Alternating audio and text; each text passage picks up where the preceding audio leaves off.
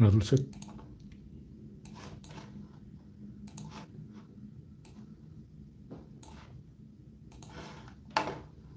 돌아. 네, 덜 조짐을 보이고 있습니다. 돌아. 네. 그레이스 방님이 일발을 꺼내주셨습니다. 오늘은 제가 혹시 어지럼증이 올까봐 옷을 적게 입었어요.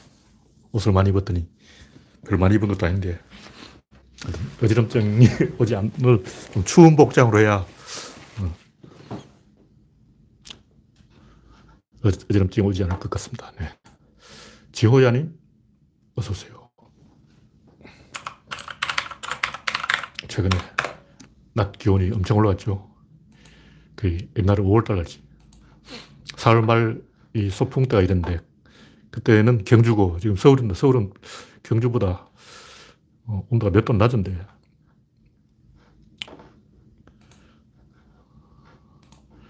오늘은 지금 현재는 21도. 네. 낮에 19도. 내일은 23도. 오늘 오후 최고 기온이 24도. 내일 23도. 모레는 월요일 22도. 화요일 20도. 금요일 19도. 네. 대충 보면 주말부터 정상적인 기온으로 돌아가겠습니다. 현재 9명 시청 중 오늘 날짜는 4월 24일. 4월도 잔인한 4월이 며칠 안 남았네요. 4월은 역시 잔인했습니다. 현재 1명 시청 중 네, 구독자 1950명. 여러분의 구독과 좋아요는 큰 힘이 됩니다.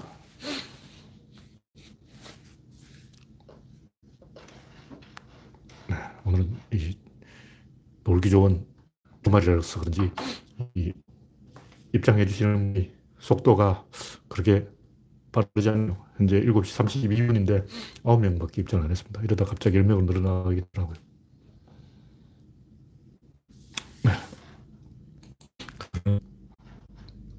현재 9명 입장을 안 했지만 20명이 됐다 치고 별로 입장할 기미가 없습니다. 이유는 잘 모르겠지만 날씨가 좋아서 그런 것 같아요. 다 놀러 가는 건가 보죠. 뭐 어쨌든 시작을 하겠습니다. 첫 번째 국기는 김어준의 경우. 네. GJ리님 어서 오세요.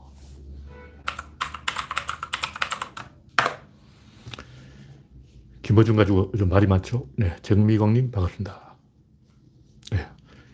이 어지럼증이 올까봐 일부러 이 옷을 얇게 입었어요. 조금 전에 밥을 먹었기 때문에 체온이 올라갈까봐 막 체온하고 관계가 있는 것 같아요. 어지럼증이. 네. 이, 근데 김호준이 뜬다고 이 사람들이 김호준을 질투해서 난리인데 뻔한 거죠. 언론이 재구시를 하면 김호준이 뜰 리가 없잖아요.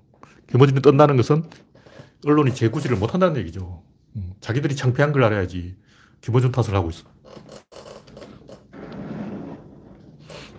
언론이 조금만 정상적으로 활동을 하면 김어준이 떨려고 해도 못 뜨겠죠. 그만큼 그 제대로 된 실력 있는 사람이 없는 거예요. 진중은 혼자 방방 뜨고 있는데 부끄러운 줄 알아야죠.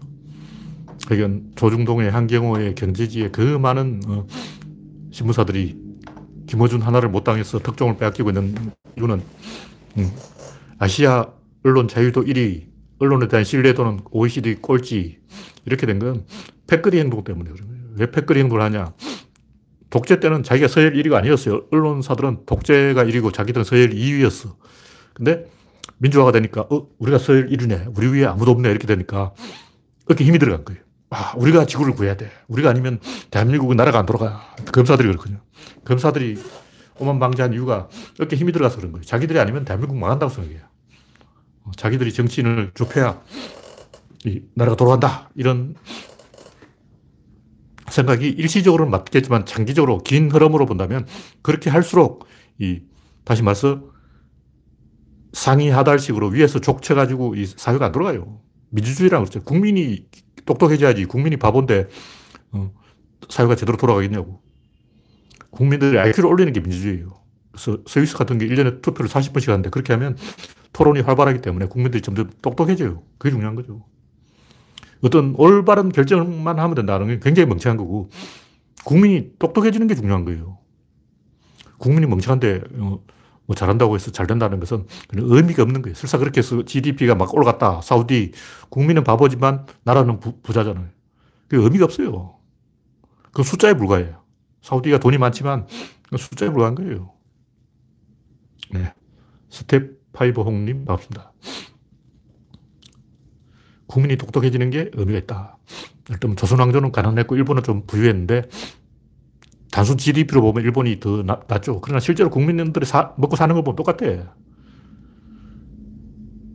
일본이 뭐 마비끼라고 그래서 애를 목 졸라 죽이고 막 이런 것보다는 음, 가난하더라도 떳떳하게 사는 게 낫죠. 그래서 지금은 이제 생산력 경쟁이 붙어서 경제가 모든 것을 어, 앞서게 되는데 그건 지금 현재 사정이고 긴 흐름으로 보면 꼭 그런 게 아니에요. 그러니까 이 동물적인 영역 본능, 서열 본능이 작동해서 갑자기 호르몬이 나와서 어깨 힘이 들어가서 삽질을 하는 거예요. 그걸 어떻게 되냐.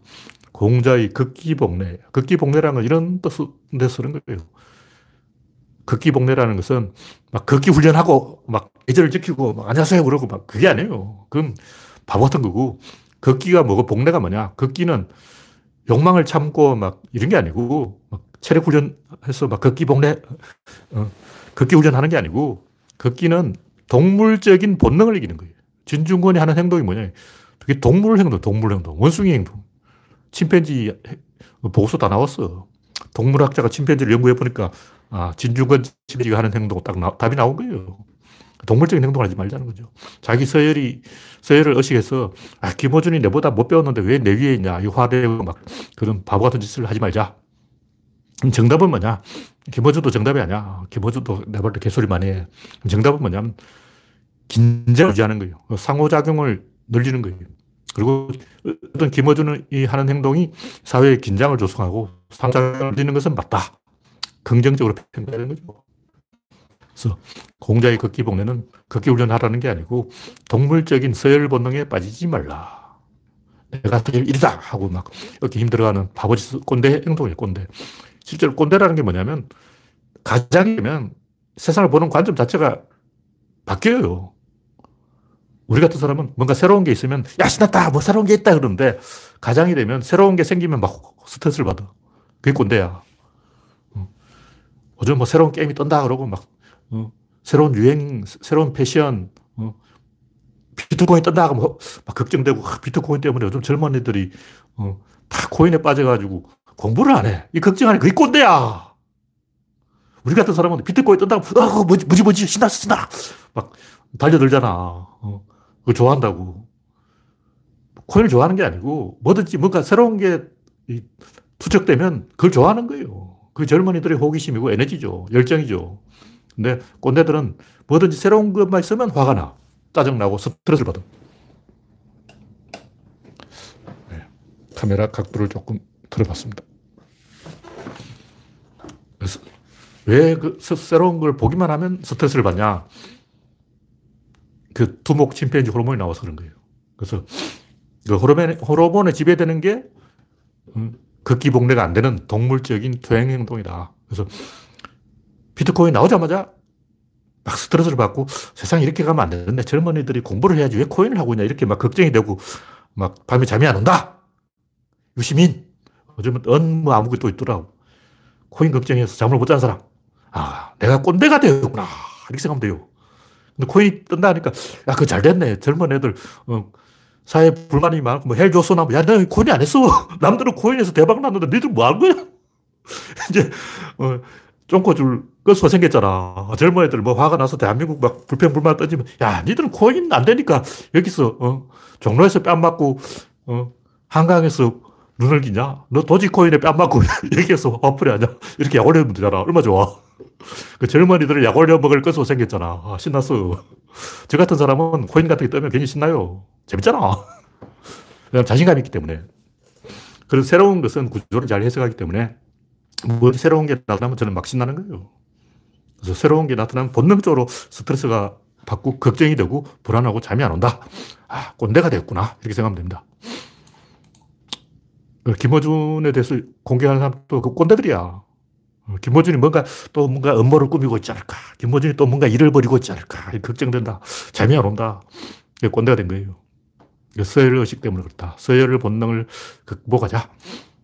그래서 자기 스스로 너무 서열을 높이는 그런 의식을 가지면 안 돼요. 나는 이 세상에 대한 도전자지 챔피언이나 방어를 하, 겠다는 그런 포지션을 가지면 안 된다는 거예요. 제가 이 퇴계를 비판하고 율곡을 높이는 이유도 그런 포지션 차이 때문이에요. 뭐, 말 하나하나 들어보면 퇴계도 좋은 말 많이 했어. 어, 퇴계가 얼마나 훌륭한 사람이냐고. 도덕군자 아니야. 근데 그게 중요한 게 아니에요. 왜 도덕군자가 되려고? 도덕군자 돼서 말고. 도덕군자가 되겠다는 것은 방어를 하겠다는 거예요. 왜냐, 노예가 300명이야. 집에 노예가 300명 있었는데, 하, 골치 아픈 저또 마당새 저또 사고 쳤지. 어. 그러니까 300명이 일제히 사고를 치니까 막 스트레스 나서 돌아버린 거죠. 그래서 도를 닦아야 되는 거야. 퇴계 선생 도를 막 닦아서 노예 3명이 사고를 쳐도 화를 안 내자. 나는 어떤 노예가 또 오늘 일을 해도 인자한 얼굴도 어, 노예를 칭찬해주자. 이렇게 도는 거예요. 결국은 노예가 없어. 노예가 없으니까 도전자 포지션에 있는 거죠. 그래서 도전자의 마음을 갖고 있는 그게 중요한 거예요. 이게 제가 퇴계를 깎아내리고 율곡을 높이는 이유다. 왜 그러냐. 퇴계는 촌 사람이라서 그렇고, 촌에 있으면 꼰대 꼰대. 율곡은 서울 사람이라서 그런 거예요. 서울에 살면 중국하고 싸워야 되기 때문에 자연히 좀 뭔가 앞서가려는 유행을 이끌려는 그런 마음이 생겨요. 내가 한번 이 관종짓을 해서 유행을 한번 일으켜 보겠다. 이런 게 있는 거예요. 왜냐면 중국의 앞선 문물을 우리가 받아들여야 되기 때문에 뭔가 이 새로운 걸 한번 해보자. 이런 건 율곡 생각이고 노예 300명 또 사고 치니까 그 걱정돼가 잠을 못 자는 건 퇴계 행동이라는 거죠. 포지션이에요. 네, 다음 곡지는 윤석열 딜레마. 네. 제가 배신자의 가는 길은 자살밖에 없다. 이렇게 써놨는데, 배신자고 하면 버르투스, 그 주동자는 카시우스, 그리고 그 뒤에서 이론가는 키케로, 세 명이 다 죽었죠.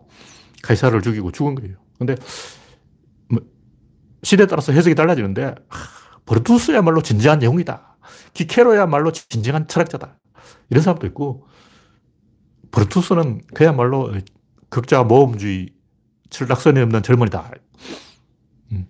자기를 아껴준 은인을 배반하다니 이렇게 생각하는 사람도 있는데 어느 쪽이 맞냐? 그때그때 다른 거예요. 그때 그때 다른 게 정상이야. 그러니까 버르투스를 좀 띄워줄 때는 있고 버르투스 좀 밟아줄 때도 있는 거예요. 나폴레옹 시대에는 그 자코벤들이 모여가지고 우리에게는 100명의 버르투스가 있다. 나폴레옹을 죽이자. 이렇게. 그건 잘못된 게 아니야. 나폴레옹 죽여야지. 독재를 하겠다는데. 근데 왜 민중들은 나폴레옹을 지지했을까? 그걸 이야기하는 거예요.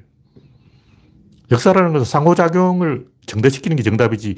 이게 정답이야. 이게 정답이야. 요게 맞아. 요게 맞아. 이건 바보짓입니다. 개소리, 개소리. 어느 쪽이 정답이 아니야. 상호작용의 정대가 정답인 거예요. 어느 쪽이 상, 상호작용의 정대냐고. 카이사르가 없다 면 그냥 로마는 그냥 이탈리아 반도 안에서 끝났겠죠. 그럼 자기들끼리 민주주의를 하든 공화정을 하든 치고받고 뭐 봉건주의를 하든 그걸 끝나는 거야. 인류 문명 단위로 생각하면 문명이 이탈리아 반도라는 좁은 그 귀퉁에서 대륙으로 진출할 것인가 말 것인가 이걸 생각해야 되는 거예요. 귀퉁이에서 뭐 자기들끼리 뭐 어, 민주적으로 했다는 것은 신라우, 뭐 화백회의, 뭐 몽고 쿠르타 이런 거지. 화백들끼리 자기들끼리 공화제 하잖아. 어, 만장일치, 만장일치. 화백 6명 모여가지고, 어, 거기에다 갈무낭하고 대왕까지 8명 모여서 회의해서 만장일치해서 민주적으로 결정한다. 그게 무슨 의미가 있냐고. 자기들끼리 그렇게 하는 것은 별로 의미가 없습니다. 그래서 두 개의 관점이 있는 거예요. 하나는 귀족 편에 설 것인가, 민중의 편에 설 것인가. 귀족 편에 선, 서다가 죽은 사람이 키케로와 버르투스고, 민중의 편에 서다가 죽은 사람이 칼사르인데 다 죽었죠. 칼사르도 죽고, 키케로도 죽고, 버르투스도 죽었고, 다 죽었는데 그렇게 귀족이냐, 민중이냐, 이런 관점이 있는가 하면 독재인가 공화인가 이런 관점도 있는 거예요. 그래서 독재인가 공화인가 이 논리로 보면 브루투스 옳고 귀족인가 민중인가 이 논리로 보면 카이사르 옳은 거죠. 그래서 결론이 뭐냐. 어떤 좁은 공간에서는 카이사르 나쁜 놈이야. 북한은 좁은 공간이잖아. 북한에서 굉장히 나쁜 새끼야. 근데 개방된 넓은 세계에서는 카이사르가 옳아요. 왜냐면 거기서 멈추지 않고 계속 밖으로 뻗어나가기 때문에. 그래서 우리가 때로는 브루투스를 옹호해야 하고 때로는 카이사르를 옹호해야 되는데 옛날에 제가 이제 서프라이즈 초창기에 서영식 기자가 서프라이즈 일간 서프, 데일리 서프라이즈를 만들었어요. 그건 내가 참여한 건 아닌데 제일 먼저 뭘 했냐면 그 직원들 노조를 만들었다는 거야. 웃기고 자빠진 어, 한심한 짓이죠. 뭐 노조를 만드는 게 잘못됐다는 게 아니고 조, 좋아 좋아 노조 만드는 건 좋지. 근데 사고 방식이 썩었어. 돌아야 돼 돌아야 돼. 그러니까 밖으로 뻗어나갈 생각이 없고 내부에서 자기들 주도권 잡을 생각만 하는 거예요. 비겁한 새끼들이지. 그런 썩어 빠진 사고 방식으로 무슨 언론을 한다는 거예요. 나가 죽어라 이 화상들. 속으로 제가 그렇게 욕했어요. 결국 석 달을 못 가더만. 석달또못갈 놈이 노조 만들면 뭐예요? 적어도 석 달은 가 노조를 만들라고. 노조 만드는 게 터졌다는 게 아니고 애초에 밖으로 뻗어나갈 생각 자체가 없는 거예요. 요 동네 안에서 내, 나와바리 안에서 내가 왕 잡아야 되겠다. 내가 주도권 잡아야 되겠다. 요 생각밖에 없어. 어떻게 서영석을 엿먹이고 내가 요 사이트를 차지해야 되겠다. 요 생각, 그 외엔 아무것도 생각 안 하는 거예요. 그 인간 지켜봤지. 아무개, 아무개, 아무개, 아무개, 아무개. 그 사람들 나중에 어떻게 되냐. 지금도 거짓거리 하고 있더라고. 지금도 그러고 있어. 그때 그러던 놈들이 지금도 그러고 있어. 어휴, 한심한 놈들. 콩 하나 가지고 세 명이서 막 머리 쥐어 떠가면서 싸우는 어, 쫄개들이죠. 천하에 대한 야심이 없는 거예요. 유비 관우 장비는 노조부터 만든 게 아니고 도원결의부터 한 거예요. 도원결의를 하고 어느 정도 그 다음에 이제 뭐 노조를 만들든 뭘 하든 그건 지가 알아서 할 일인데 그 잘못됐다는 게 아니고 도원결의 의리가 없다는 거예요. 쓰레기죠. 도원결의가 먼저다. 그런 얘기죠. 하여튼 좁은 공간에서는 칼사가 나쁜 놈이고 넓은 공간에서는 키케로가 나쁜 새끼예요. 그걸 우리가 생각해야 됩니다. 네, 다음 꼭지는 아무 백신이나 마구잡이로 풀어라. 저 뭐 백신 맞고 죽는다고 겁내는 사람이 있는데 그 백신 맞고 지금 오늘 백신이 맞은 사람이 우리나라가 지금까지 160만 명 있어요. 160만 명. 아, 200, 19만 명. 지금까지 220만 명 가까이 맞았는데 220만 명 중에 몇 명이 죽었냐고. 이것은 자동차 몰고 고속도로에 나갔다 교통사고로 죽을 확률보다 훨씬 낮은 거예요. 뭐냐면 코로나 걸려서 죽을 확률이 더 높다고. 다시 말해서 백신 맞고 죽을 확률보다 코로나 걸려서 죽을 확률이 더 높은 거예요. 그럼 어느 쪽을 선택해야 되겠냐고. 1 더하기 1은 2가 안 되냐? 제가 항상 이야기하잖아. 1 더하기 1은 2. 초등학교 1학년 산수. 유치원에서 배워. 유치원 산수도 안 되는 놈이 뭐라고 막 신문 인터뷰해가지고 막 백신이 걱정된다. 개코나. 적어도 유치원은 졸업하고 그런 소리 해야지. 유치원도 졸업 못한 새끼가 무슨 백신 걱정을 해. 어, 일단 유치원 졸업하고 1당 1은 2. 이건 계산하고 코로나에 걸려 죽을 확률, 백신 맞고 죽을 확률, 교통사고로 죽을 확률 생각해 보자고. 지금 상황에서는 중국 백신이든 러시아 백신이든 마구잡이로 가져와야 돼요. 정부에서 욕기 싫어가지고 중국 백신 뭐 부작용이 있다, 러시아 백신이 어떻다, 뭐 혈전이 어떻다, 이렇게 걱정이 돼가지고 백신을 주사를 안 하면 국민이 그만큼 죽는 거예요. 하루에 몇 명씩 죽는다고. 오늘 죽은 사람 뭐냐고. 백신 맞았으면 안 죽었을 거 아니야. 오늘 또 네, 네 명씩, 다섯 명씩 죽고 있는데, 그 왜 죽냐고.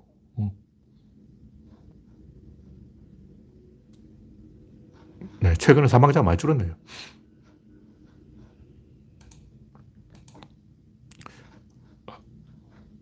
오늘 한 명, 어제 세 명, 그저께 두 명, 그 전에 네 명, 어제 최근에 사망자 하루에 두 명꼴로 줄었어요. 일본도 사망자 줄었던데 날씨가 따뜻해지니까 잘 안 죽는 것 같아요. 어쨌든 적어도 하루에 한두 명씩 코로나 걸려 죽고 있는데 백신 맞아서 하루에 두 명씩 죽는 건 아니잖아. 그걸 생각해야지. 하여튼 재수가 없으면 백신 안 맞아도 죽고 이래도 죽고 저래도 죽어요. 합리적으로 생각하자. 1 더하기 1은 2 정도는 생각하자. 네, 다음 곡지는 코인은 사기다. 제가 옛날부터 얘기했 코인도 사기 맞아요. 근데 사기라고 해서 그 가치가 없다는 것은 대화가 안 돼. 대화가 안 돼. 가치가 있느냐 없느냐 이거하고 그게 사기냐 아니냐 이건 별개의 얘기예요. 세상에 사기가 한둘이냐고. 최근에 사기가 어떤 거냐. social commerce. 이 다 사기 아냐. 무슨 얼어 죽을 social commerce냐고. 뭐 위메프, 쿠팡, 티몬, 뭐 social commerce 한다 이렇게 했냐 안 했지. 그것도 사기잖아. 다 언플이라고. 그때 이제 유행어가 social이야. 뭐든지 social 들어가면 또 social입니까? 아, 우리 회사도 social입니다. 아, 요즘 잘 나가시는군요. 아, 요즘 social이라던데. 개나 소나 social하고 무슨 social commerce냐고. 다 거짓말입니다. 다 사기라고. 그래서 쿠팡이 망했냐고. 쿠팡 사기쳤잖아. social commerce 한다며. 왜 안 해? 다 거짓말 아니야. 따지보면 다 거짓말이에요. 요즘은 인공지능이 유행이라는데 내가 볼 때 그것도 90% 사기야. 근데 솔직히 까놓고 이야기하자고. 이 20세기 초반에는 얼마나 그 발명 특허 붐이 일었냐면 발명 특허 하나 없으면 어디 가서 신사 대접 못 받았어요. 아, 당신 특허 몇 개 가지고 있습니까? 나 특허 30개 가지고 있는데 이 정도 해야 이제 어디 가서 음 하고 그렇지. 발명 특허 하나 없는 사람은 대접을 못 받았어. 그래서 어떤 일이 있었냐면 못 하나를 가지고 디자인 특허가 300개 나왔어요. 못, 뭐 그냥 못이야. 그냥 대못인데 쇠못 이걸 가지고 실용신안 뭐 이래가지고 디자인 특허가 3,000가지 나온 거야. 어, 뭐, 못 하나를 가지고 온갖 방법으로 다 특허를 낸 거지. 뭐 꼬부라지, 뭐 비틀어지, 뭐 대가리 없는 뭐 별의 별 못이 다 있는 거예요. 왜냐? 특허 하나 없으면 사람 취급을 못 받았어. 지금 막 인공지능 한다, 뭐 한다고 난리인데 그때는 특허, 특허, 특허고 막 전 미국인이 어, 특허, 특허, 특허 그러고 있었던 거예요. 그, 그때 못대가리 하나 가지고 3,000개 특허 낸 거에 비하면 지금 인공지능 사기치는 거는 약과야. 자본주의 역사에 이런 별의 별 일이 다 있었던 거예요. 지금보다 훨씬 더 사기꾼이 많았어. 대표적인 게 아메이 아니야. 아메이도 다단계 사기인데, 이거 폰지 사기예요. 근데 왜 아메이는 안 했을까? 제가 연구를 해보니까 아메이가 약장사, 약장사. 최근에 제가 올리버 쌤이 하는 이야기 듣고 충격을 받는데, 미국에서는 그 산후가 없어. 막 병원비가 천만 원씩 나와. 그래서 아기를 낳고 바로 퇴원해야 되는데, 병원에서 약을 이만큼씩 줘. 한 움큼씩 주는 거예요. 근데 산모가 그 약을 먹으면 그 아기한테 젖을 주면 수유를 통해서 아기가 마약을 먹게 되는 거야. 그러니까 마약을 한 움큼씩, 한 병도 아니야. 여러 병을 주는 거야. 그 미국은 그야말로 약물 천국, 약물 천국. 그래서 암웨이가 뭘 해서 돈 버냐 보면 약장사에서 돈 버는 거야. 그 사기라고. 내가 볼 때 95% 사기야. 미국인들은 하루에 약을 이만큼 한 주먹씩 먹는다는 거예요. 우리나라도 이 보약 먹고 막 한약 먹는 바보들 많은데 미국 사람은 한약을 먹는 게 아니고 그냥 알약을 먹어. 근데 그걸 이제 의사들이 처방한 약이 아니고 다 가짜 약이지. 그걸 암웨이가 팔아먹고 있는 거예요. 왜냐하면 약이라는 것은 일반인들 잘 몰라. 나도 뭐 프로폴리스 좋다고 해서 먹어보고 싶은데 어떻게 구해야 되는지 몰라서 못 먹는다고. 어떻게 진짜인지 어떻게 가짜인지 알게 뭐야. 그래서 누군가가 계속 그 한 30분 설명을 해야 되는 거예요. 이 약이 왜 먹어야 된다. 그러니까 암웨이가 뜨는 거죠. 그래서 미국의 약물에 대한 과대한 제도 때문에 제약회사의 로비 때문에 암웨이가 밥 먹고 산다. 다 그런 게 사기가 있어요. 왜 예술이 사기냐? 우리가 생각하면 시장이라는 것은 가격이 싸면 팔리고 가격이 비싸면 안 팔려야 되는데 예술은 그 반대예요. 예술은 가격이 비싸야 팔려. 그러냐? 탈세하려면 100억짜리 골동품을 자수, 자식한테 물려주면 탈세가 되잖아. 세금 안 내. 상속세 한 푼도 안 돼. 왜냐면 뭐, 골동품을 어떻게 할 거야? 골동품을 상자에 딱 담아서 몰래 자식한테 딱 주면 되잖아. 어. 근데 그 골동품 가격이 3만 원이다. 3만 원짜리 골동품. 와, 옛날에 경주에 우리 집에도 신라 밥그릇이 10개 있었는데 그때 옥션에서 5천 원 한다는 얘기 듣고 내가 포기했어요. 신라 밥그릇 한 개가 멀쩡한 것도 있었는데 여러 개 있었는데 옥션에서 그때 한 10, 15년 전에 신라 골동품 한 개 5천 원이라는 거야. 5천 원 가지고 뭐 어떻게 어, 편법 상속을 하겠어. 그러니까 골동품은 무조건 비싸야 돼요. 우리나라 뭐 진품 명품 보면 싸구려야 싸구려. 그래가지고 시장이 안 돌아가. 시장 자체가 성립이 안 돼. 이래가지고 뇌물, 골동품 뇌물을 어떻게 전달해? 어, 신라 밥그릇을 3만 원짜리를 뇌물로 바칠 수가 있냐고. 시장 자체가 죽어버리는 거예요. 그러니까 골동품, 명품, 이 예술, 이건 자체가 사기예요. 그 존재 자체가 사기라고. 그래서 어, 사기라 그런 거야. 백남들이 왜 사기라 그랬어요? 사기니까 사기라 그러지.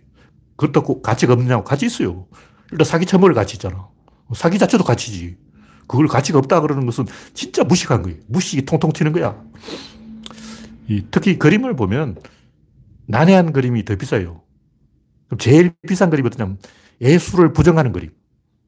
뭐 뱅컷이라든가 앤디 워홀이라든가 백남준이나 뒤샹, 제프 콘 이런 사람 다 반예술가예요. 반예술가. 예술을 죽어하고 예술을 갖다 놓고 막 때려 부수고 막 백남준은 바이올린 줄을 끊어 뭐 피아노를 망쳐 때려버리고 이 반예술을 하면 가격이 폭등해요.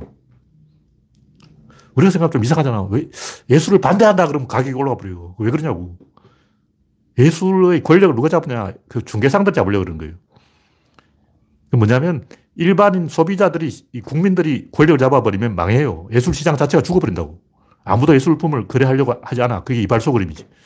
이발소 그림이라는 것은 일반 국민들이 선택한 거야. 이발소 그림을 딱 집에 그려놓으면 뭔가 행복감을 느껴요. 뭔가 마음이 따뜻해져. 좋아. 근데 그 이발소 그림이 권력을 가지는 즉시 예술 자체는 붕괴되어 버린 거예요. 그러니까 예술의 법칙이 뭐냐면 중개상들이 돈 버는 구조로 돌아가는 거예요. 그럼 어떤 게 중개상이 돈 버냐? 어려운 그림, 난해한 그림, 추상적인 그림, 뭐 도대체 뭘 그려놨는지 헷갈리는 그림, 전문가만 알아보는 그림. 골동품도 그래요. 여러 가지 조건이 있어. 그러니까 우리는 오래된 골동품 가치 있다고 생각하는데 안 그래. 오래된 게 가치 없어요. 일단 조선시대 어떤 물건이 한 100년밖에 안 됐다. 신라시대 물건 한 2000년 됐다. 어느 쪽이 가치 있겠냐고. 일단 금으로 만들었다 하면 금값이 일단 들어간다고. 옥으로 만들었다 옥값이 일단 들어가는 거예요. 가치를 기, 판단하는 기준이 굉장히 많아요. 한 20가지 좀 되는데 그걸 누가 정하냐. 그, 어, 감정하는 사람이 정하는 거예요. 그 사람이 권력을 가지는 구조로 되어 있는 거예요. 그래 사기지. 그러니까 예술이 사기인 이유는 일반인들이 권력을 가지면 안 된다는 그게 예술의 본질이기 때문에 그 말은 역으로 예술 자체가 권력이라는 거죠. 예술의 본질은 화가가 권력을 잡냐, 중개상이 권력을 잡냐, 시장이 권력을 잡나, 이걸 가지고 자기들끼리 박터지 싸우는 거예요. 그러니까 사기지. 그림 자체는 가치가 없는 거야. 그림에 가치가 있으면 안 돼. 화가한테 권력이 가야 된다. 이게 인상주의예요. 인상주의가 등장하기 전에는 화가한테 권력이 없었어. 그래서 화가들이 그 문화생들 40명씩 데리고 막 그리고, 그리고 그런 엉터리 쇼를 한 거죠. 근데 인상주의가 등장하면서 화가가 권력을 갖게 된 거예요. 그래서 권력 투쟁이라는 걸 알아야 돼요. 우리는 그림 자체에 가치가 있다고 생각하는데 자체에 가치 없어. 비트코인도 마찬가지. 이 본질이 이 그런 사회적인 상호작용을 늘리는 그 자체가 가치라는 거죠. 그래서 코인이 뜨느냐, 마냐 굉장히 많은 여러 가지 요인들이 있죠. 정부의 규제, 뭐 세금 문제, 거래소 문제, 별의별 문제가 다 있는데, 최근은 그걸 가지고 선물 거래까지 한다는 거야. 코인을 가지고 선물 거래한다는 것은 이게 망하는 거지. 왜냐하면 코인을 선물 거래하면 구조론의 마이너스 원리가 작동해요. 다시 말해서 가치가 있는 코인의 가격을 끌어올리는 것보다 가치가를 깎아내려서 돈 버는 게 더 쉬운 거예요. 공매도가 똑같은 거 아니야. 어. 방에서 돈 버는 게 훨씬 더 쉬워. 한, 일단 옛날에 그 공매도하고 싸우는 세력들이 있었잖아요. 그 사람들이 추종자를 100만 명을 모았어. 우리 공매도를 죽이자. 공매도는 인류의 적. 공매도를 파도하자. 해서 추종자를 100만 명 모은 다음에 그 100만 명을 이용해서 야, 오늘부터 도지코인 저 떨어진다. 다 팔아라. 이렇게 때려버리면 어떻게 될 거야. 그러니까 일반인들이, 개미들이 작전 한 100만 명 모아가지고 작전을 짜서 오늘부터 도지코인을 똥값으로 만들어버리자. 이러면 어쩔 거냐고. 이 권력 투쟁이에요. 그래서 코인의 본질은 권력이에요. 코인 자체에 가치가 있냐, 이걸 가지고 따지는 유시민 같은 사람은 IQ가 떨어지는 거고. 이게 권력 투쟁이라는 걸 알아야 돼요. 그래서 누가 권력을 가질까? 이걸 잘 봐야 돼요. 근데 제발 코인, 이 지구촌 인구가 70억이라면 지금 코인에 관심을 가진 사람 한 10억 명 될 거예요. 아직 그 중에 요게 딱 반가가 망해요. 무슨 얘기냐면 전 국민의 반이 알아면 그 시장은 망한다는 거예요. 다시 말해서 70억 명 중에 35억이 코인을 알아버리면 코인은 망해요. 아직 아 망해요. 아직 지구인 70억 중에 이 코인에 대해서 모르는 사람이 훨씬 더 많아.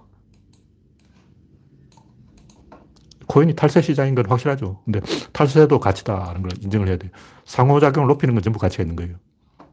중요한 건 코인이 옳으냐 그러냐 뭐 이런 게 아니고 도덕 교과서 갖고 와서 이게 선이냐 악이냐 이거 따지는 건 초딩이고 중요한 건 조절 장치가 있느냐. 조절 장치가 없으면 망하는데 최근에 이 코인을 선물 거래한다는 것은 제가 볼 때 굉장히 위험한 거예요. 이걸 통제할 수 있을까? 코인 죽이기하고 코인 살리기 싸움하면 선물 거래를 하면 죽이기가 훨씬 더 이 생산이, 성률이 올라가는 거예요. 그냥 일단 추종자 100만 명을 모으면 돼요. 그 추종자 100만 명을 모아서 어느 특정 코인을 죽이자고 합의, 담합을 해버리는 거예요. 박살나버려.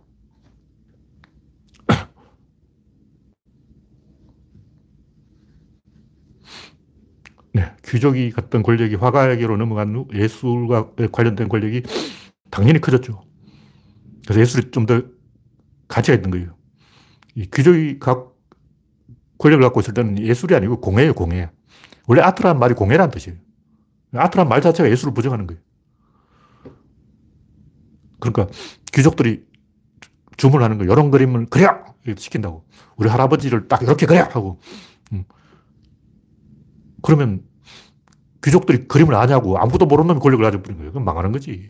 그래, 어떤 뛰어난 천재 예술가가 아무리 멋진 그림을 그려도 귀족을 그걸 못 알아보기 때문에 예술 시장 자체가 죽어버리는 거예요. 그럼 단순히 그거는 환쟁이지. 예술이 아니고 그냥 환쟁이 환쟁이. 네. 다음 곡지는 전쟁은 이기고 봐야. 최근에 민주당이 세계 반도체 전쟁에서 이 파격 지원을 하겠다. 그런데 네, 잘하고 있는 거죠. 일단 이기고 봐야 돼요. 제가 하는 얘기하면 이기면 이기고 지면 진다는 거. 다시 말해서 현장에서 지면 선거에서 지고 현장에서 이기면 선거에서도 이긴다. 우리가 왜 졌을까? 현장에서 졌기 때문에 그런 현장에서 어, 몇점 몇 패냐고. 일단 어, 윤석열한테 한 방 맞았지. 조중동한테 한 방 맞았지. 음, 검사들한테 한 방 맞았지. 부동산 세력에 한 방 맞았지. 백신 전쟁에서 어, 바이든한테 한 방 맞았지. 이래저래 얻어맞으니까 선거 진 거예요. 그럼 어떻게 되냐. 현장에서 이겨야 돼. 그러니까 검사도 좁혀지고 의사도 좁혀지고 목사도 좁혀지고 그런 싸움에서 이겨야 되는 거예요. 그래서 우리가 이걸 이길 수 있는가 지, 지는가 잘 봐야 돼. 그 때로는 지는 싸움도 해야 돼. 장기전이기 때문에 1라운드 져주고 2라운드 이기자 이런 것도 해야 돼요. 항상 모든 게임을 다 이길 필요가 없어요. 이번에 만약 서울시장을 이겼다면 어떻게 될까? 내가 볼 때 다음에 대선에 졌어요. 이번에 서울시장을 졌기 때문에 다음에 대선에 이길 확률이 약간 더 올라가요. 만약 이번에 후보를 안 냈다. 후보를 안 냈으면 국힘당에 당선되겠죠. 그러면 민주당은, 아, 우리는 후보를 안 냈으니까 뭐, 우리 양심적으로 뭐 후보를 안 냈으니까 어, 꿀릴 게 없어 하고 막 룰루랄라 하다가 다음 대선 지내요. 이번에 진게 어떻게 보면 잘 된 거죠. 현장 실제로 이겨야 선거에서 이기는 거예요. 근데 눈앞의 승리에만 매몰되어서도 안 된다. 중요한 것은 무엇이 옳고 무엇이 도덕이고 이런 것은 강자의 여유랑 이긴 자가 하는 소리지. 지면 그런 말도 못해. 그냥 죽는 거야. 일단 이기고 난 다음에 우리가 이 길이 옳은가 저 길이 옳은가 무엇이 옳은가 이걸 판단하자고. 어, 다 죽고 난 다음에 그런 말 생각도 못 합니다. 전 재용이 없을 때 잘해야 돼요. 재용이 또 나타나가지고 이게 다내 덕분이다 그러면 골치 아파. 재용이 없을 때 실제로 말 올려놔. 야, 역시 재용이 없으니까 한국이 잘 되네. 이렇게 큰 소리 좀 치지. 네, 다음 곡지는 홍익인간 황당무계. 지난번에 나온 얘기인데, 제가 검색을 좀 해봤죠. 아, 홍익인간 황당무계. 제가 꼭 뭐 홍익인간을 싫어서 이런 얘기 하는 게 아니고, 근본적으로 제가 이제 공자의 길을 가기로 했기 때문에, 좀 삿된 거, 개소리, 뻘소리, 헛소리, 이런 건 좀 그만하자. 이렇게 이제 노선을 세우는 거예요. 그래서 제가 홍익인간을 미워하는 게 아니고, 홍익인간 좋죠. 좋은데 방향을 그렇게 정했다고. 구조론이 가는 길은 뻘소리 좀 하지 말자. 헛소리 좀 하지 말자. 개소리 좀 하지 말자. 이렇게 방향을 정했기 때문에 사실 뭐 생각해보면 퇴계도 옳은 소리 많이 했고 노자도 옳은 소리 많이 했는데 내가 딱 보니까 사람들이 전부 이 노자 쪽으로 가더라고. 퇴계 쪽으로 가는 거야. 그게 아니라는 거죠. 남들이 전부 공자만 숭배하고 노자를 무시해서 내가 또 그 반대로 갔을 거예요. 근데 공자의 길이 더 큰 길이고 노자의 길은 뒷골, 뒷골목, 뒷골목. 새길, 새길. 뭐 새길을 가는 사람도 있어야 되죠. 근데 전 국민이 새길로 가겠다 그러면 나라가 망, 망합니다. 음. 대다수는 큰 길로 가고 좀 약삭 빠른 사람이 새길로 가야 되는데 전 국민이 노자한테 빠져가 전다 새길로 가고 막다 컨닝만 하고 막 공부하는 사람 한 명도 없고 그러면 안 되죠. 공부해서 합격한 사람도 있고 컨닝해서 합격한 사람도 있어야 돼요. 근데 공부하는 사람이 더 많아야지 컨닝하는 사람이 더 많아지면 안 된다. 그래서 삼국유사에 홍익인간이라는 표현이 나오긴 나오지만 아, 솔직하게 말하자고 널리 인간을 이롭게 하라 이런 말은 없고 환웅이 옛날부터 인간 사회에 뜻이 있어서 산 밑을 이렇게 훑어보니까 아, 삼위태백, 삼위산과 태백 산 밑에 인간을 도울 만하다. 그래서 물이 3천을 이끌고 내려왔다. 근데 3천이 숫자를 말하는 거 아니에요. 그냥 많다는 옛날에 뭐 맹상군이 식객 3천, 3천 명의 식객, 3천 명이 다 어디 갔냐. 얼어 죽을 3천이냐고. 말이 그런 거예요. 그냥 졸라 많다. 3천 국녀, 졸라 많은 국녀. 3천이라는 것은 한시를 지을 때 뭐 아본이 어떻고 평책이 어떻고 이 맞춰야 돼요. 그래서 3천이 써먹기 좋은 단어야. 그래서 글피하면 3천, 3천 그러는 거예요. 마찬가지로 홍익 인간. 왜 홍자가 붙었냐고. 그냥 익 인간. 이게 이상하잖아. 익 인간. 이게 간자도 원래 필요 없네. 익인. 이것도 이상해. 원래 인간이란 말은 사람을 뜻하는 게 아니고 사회를 말하는 거예요. 그래서 익 인간. 이건 좀 세 글자. 우리나라 사람 또 네 글자 좋아하잖아. 사자성어. 그래서 네, 네 글자를 맞추려고, 운을 맞추려고 홍익인간. 이렇게 한 거예요. 왜냐하면 이런 스님이 한문 좀 쓰잖아. 글 좀 쓴다고 그런 문장력을 발휘한 거죠. 한문은 원래 그렇게 쓰는 거야. 그래서 신이 인간을 도우려고 이 신시를 열었다. 뭐 그걸 가지고 뭐 어, 근국 이념이다. 얼어줄 근국 이념이냐고. 뭐, 물론 그렇게 말해도 돼요. 근국 이념을 하자고. 좋아, 좋아. 근데 왜 그러냐고. 그때 그것을 건국 이념이라고 한 것은 그때가 건국 시점이라서 그런 거예요. 그때 대한민국이 막 건국한다고 건국, 건국 그러고 있었어. 어. 그때가 건국 시전이기 때문에 유행어였다고. 어. 그래서 그때는 이제 국가주의가 필요한 시대였기 때문에 뭐 국기, 국화, 국조, 우리나라 국기가 뭐예요? 어떤 사람 태권도가 국기도 아니다, 태권이 국기도 아니다, 실험이 국기도 아니다. 한때 축구가 국기다 그런 적도 있어요. 그 축구가 우리나라 국기냐?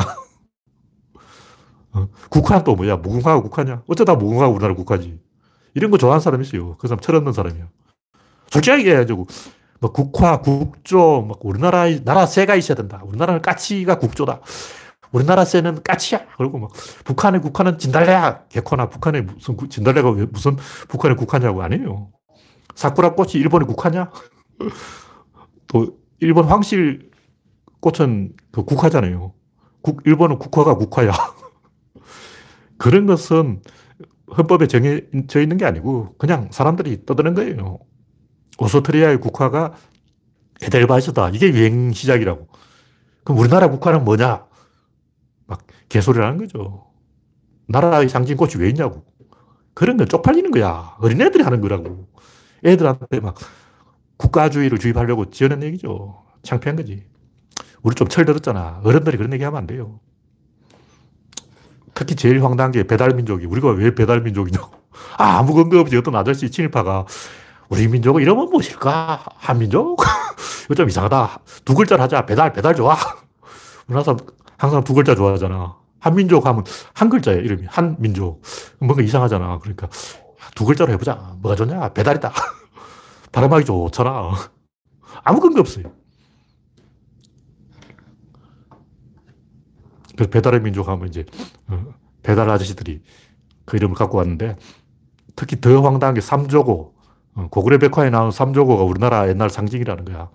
더 한심한 건 치우, 치우 천왕이라는 거야. 일본이 천왕 그러니까 우리도 천왕 하나 있어야 되겠다. 유치한 거예요. 초, 초딩도 아니고, 저도 중학생 정도 되면 이런 바보 같은 짓 하면 안 돼. 삼조는 고구려벽 하나 봤다 이거지. 교과서에서 하나 봤어. 근데 왜 하나만 보냐고. 백 개, 천 개, 만개 봐야지. 다른 나라도 다 있어. 없는 나라가 없어. 그러니까 삼조고 타령을 하는 사람은 어, 교과서에 나오는 그 고구려 벽화 딱 하나만 본 거예요. 아무것도 안 본 사람이야. 부끄러운 거지. 그런 식으로 잘못 알려진 게 많아요. 환인의 서자라는 것도 그 서가, 그 서자가 아니야. 적서 차별은 조선시대 이야기고 옛날에는 장자 빼고 다 서자라 그랬어요. 그런 식으로 조금씩 조금씩 잘못 알려져 있는 거예요. 그래서 홍익인간 이 말은 그냥 레토릭에 불과한 거예요. 민족주의가 필요한 시대였죠. 그때 1920년대 때가 인종주의 붐이 일었기 때문에 그때는 모든 조선 사람이 우리는 열등한 민족인가, 우리는 우월한 민족, 이런 콤플렉스에 빠져 있었다고. 그래서 우리는 열등한 민족이 아니야! 하고 단재 신채호 선생이 한마디 한 거죠. 그러다 보니까 이제 경쟁이 붙어서 이제 개소리 경쟁이 들어가지고 다 개소리를 한 거죠. 이거는 그 흑역사예요, 흑역사. 우리나라의 흑역사라고. 홍익인간 소동. 이게 왜 교육 이념이냐고. 교육에 왜 이념이 있어? 교육에 이념이 있으면 안 돼요. 민주주의 시대니까 어, 교육 이념은 홍익인간이다. 이러면 안 되고. 쪽팔리는 거고. 이념을 정하지 않는 게 우리 민주주의다. 이렇게 가야죠. 우리는 교육의 이념을 강조하지 않는다. 이렇게 가야지. 어? 이런 게 음, 잘못된 동물의 서열 본능이라고. 네. 다른 나라에 창세기 같은 신화가 있어요. 우리도 좀 신화 하나 없냐 해가지고 어, 몽골이 우리나라를 침략했을 때 고려 시대 사람들이 갑자기 민족주의가 생겼어요. 몽골한테 당하다 보니까 몽골 저 오랑캐인데 저 오랑캐 중국한테 깨질 때는 별로 신경 안 썼어. 근데 송나라 뭐 한나라 이런 때는 별로 신경 안 썼는데 몽골한테 깨지니까 화가 나는 거예요. 몽골은 촌놈인데 그래서 민족주의가 생겨서 당구 신화도 찾아내고 막 한 거죠. 그 당시 그, 그때 캠페인이었어. 네. 마지막 이야기는 구조론. 제가 구조론 책을 다시 쓰려고 맨 앞에 들어가야 될 문장이 뭘까 생각해 본 거예요. 세상 구조로 되어 있다. 구조는 의사결정 구조다. 사건의 내부 구조다. 막 잔뜩 이야기 써놨는데 이 이야기 핵심은 자꾸 그 겉돌지 말자. 무슨 이야기를 하든지 겉돌지 말자. 뭔가 이 탁 걸리는 느낌 나야 되잖아. 뭐 찰칵하고 뭐 자물통에 열쇠를 딱 꽂아서 돌리면 뭐가 걸리는 느낌 나야지. 헛돌면 뭐가 이상하잖아. 부동산 이야기를 하자고. 그럼 부동산에 대한 답은 부동산에서 찾아야 돼요. 근데 특히 좌파들 이야기 들어보면 부동산 가지고 욕심을 내지 마. 이게 다 인간의 욕망 때문이야. 이게 다 인간의 이기심 때문이야. 욕망을 주려 자꾸 사람을 가지고 괴롭히는 거야. 부동산을 이야기할 때는 집을 가지고 이야기하라고. 근데 좌파들은 부동산을 이야기를 하면 사람 탓을 해. 그냥 너희 욕망에 문제가 있어. 이 신자유주의 나쁜 놈. 이러고 부동산 이야기, 아니, 다, 자체를 이야기 안 해. 이게 다 신자유주의 때문이야. 그러고 막, 딴 얘기를 한다고. 아니, 부동산 이야기를 하니까 왜 신자유주의 이야기 나오고, 인간의 욕망 이야기가 나오고, 막, 탐욕, 막, 어, 이런 얘기 나오냐고. 미친 거 아니야. 자동차를 이야기하죠. 그럼 뭐 엔진이 어떻고, 뭐, 토크가 어떻고 이래야 돼. 아, 이게 인간의 탐욕 때문이야. 그러고 막, 지구온난화 위기 이러고, 딴소리를 하는 거예요. 내가 봐도 그건 미친 거야. 구조론이 별게 아니고, 사람에 대해서 이야기하면 사람을 이야기하고, 자동차를 이야기할 땐 자동차를 이야기하고, 부동산을 이야기할 땐 제발 부동산을 이야기하라고. 특히 정의당 부동산 이야기하라 그러면 부동산 전혀 붙여도 안 꺼내. 아무 관계 없이 뭐 인간의 욕망 이러고 막 정신 요소를 가지고 이야기한다고. 이게 다 인간의 탐욕 때문이다 그러고 막 미친 거 아니야. 왜 심리학이 거기서 나오냐고. 부동산 이야기를 하면 부동산이 나오고 자동차를 이야기하려면 뭐 엔진이 어떻고 마력이 어떻고 토크가 어떻고 막 이런 걸 이야기해야 돼. 사람을 이야기하면 뭐 간이 어떻고 막 심장이 어떻고 어, 이런 이야기 사람 이야기 하는데 뭐 딴 거 이야기하고 막 어, 이상한 이야기하고 외계인 이야기하면 되겠냐? 제발. 어, 컴퓨터를 이야기할 때는 컴퓨터를 이야기하고 카메라를 이야기할 때는 카메라를 이야기하라고. 그게 구조론이에요. 근데 실제 사람 이야기하는 거 들어보라고. 전부 딴 얘기예요. 하늘 이야기하면 땅 이야기하고 바다를 이야기하면 저 산 이야기하고 어, 까마귀 이야기를 하면 저 까치 이야기하고 완전히 다른 걸 가지고 자꾸 나오니까 내가 화딱지 나서 돌아버린 거 아니야. 부동산 이야기 하려면 그냥 부동산을 이야기하라는 거죠. 부동산 안에서 답을 찾아내는 거예요. 비트코인 이야기하면 그 코인 가지고 이야기를 하고, 도지코인이 어떻고, 뭐 비트코인이 어떻고, 알트코인이 어떻고, 코인을 이야기하면 되는데, 아, 그거 사기다 그러고 뭐 딴 얘기하면 미친 거예요, 미친 거. 무슨 얘기냐면, 모든 존재는 그 내부에 조절 장치가 있어요. 그 조절 장치가 없는 게 없어. 그래도 이 컵이 하나 있다면 이 컵의 아가리가 있고 사이즈가 있는 거예요. 이 컵이 생긴 거는 사람 입술하고 똑같이 입술이 둥 거니까 이것도 둥근 거예요. 입하고 딱 맞춰놨다고. 그러니까 컵에 대해서 이야기할 때는 컵 안에서 이야기해야 되는데 뭐 전혀 상관없이 뭐 우리가 양반인데 어떻게 그런 컵을 쓰냐 지금 상놈들이 쓰는 컵이다 그러고 막 개소리 하는 거야. 컵을 가지고 컵을 이야기해야 된다는 거지. 근데 실제 사람들 이야기 보면 거의 99%가 딴 얘기예요, 딴 얘기. 아무 상관없는 그 외부의 어떤 요소, 특히 정신적 요소를 굉장히 많이 얘기해요. 뭐 독일 사람은 건면해서 성공했다. 일본 사람은 뭐 어, 노력하기 때문에 그렇다. 딴 얘기 하는 거예요.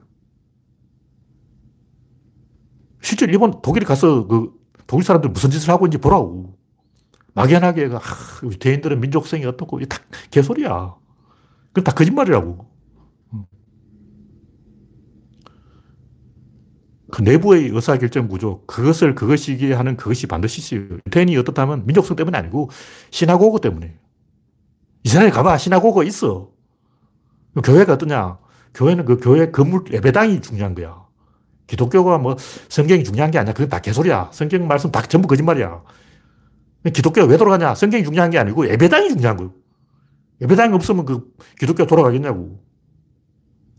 그래서 불교는 절이 있기 때문에 불교고 기독교는 예배당이 있기 때문에 그렇고 유태인이 그런 것은 뭐 유태인이 민족성이 어떤 게 아니고 신앙고 때문에 그런 거예요. 그 안 내부에 그걸 조절하는 장치가 반드시 있어. 그게 없는 경우는 없어. 그래서 자동차라고 하면 속도를 조절한 뭐냐 엔진이죠. 엔진과 기어죠. 엔진과 기어가 잘 돌아가면 그게 좋은, 차, 좋은 차야. 전혀 상관없는 외부의 어떤 것 가지고 막 어, 껍데기 가지고 이야기하는 것은 바보짓이죠. 그래서 좀 내부의 그 자체의 구조를 가지고 대칭이 반드시 있어요. 그리고 대칭이 있으면 그 대칭을 통제하는 축이 있어. 그 축을 가지고 조절 장치를 가지고 이야기하자. 그게 정답이다.